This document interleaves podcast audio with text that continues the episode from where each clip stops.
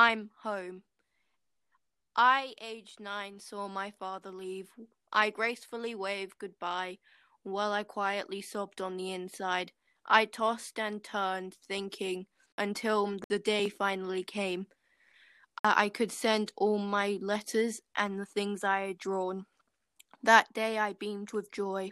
Then every day stayed the same until I finished school, and I saw him, leaning against the car like a mighty oak. He stood there expressionless till he saw me.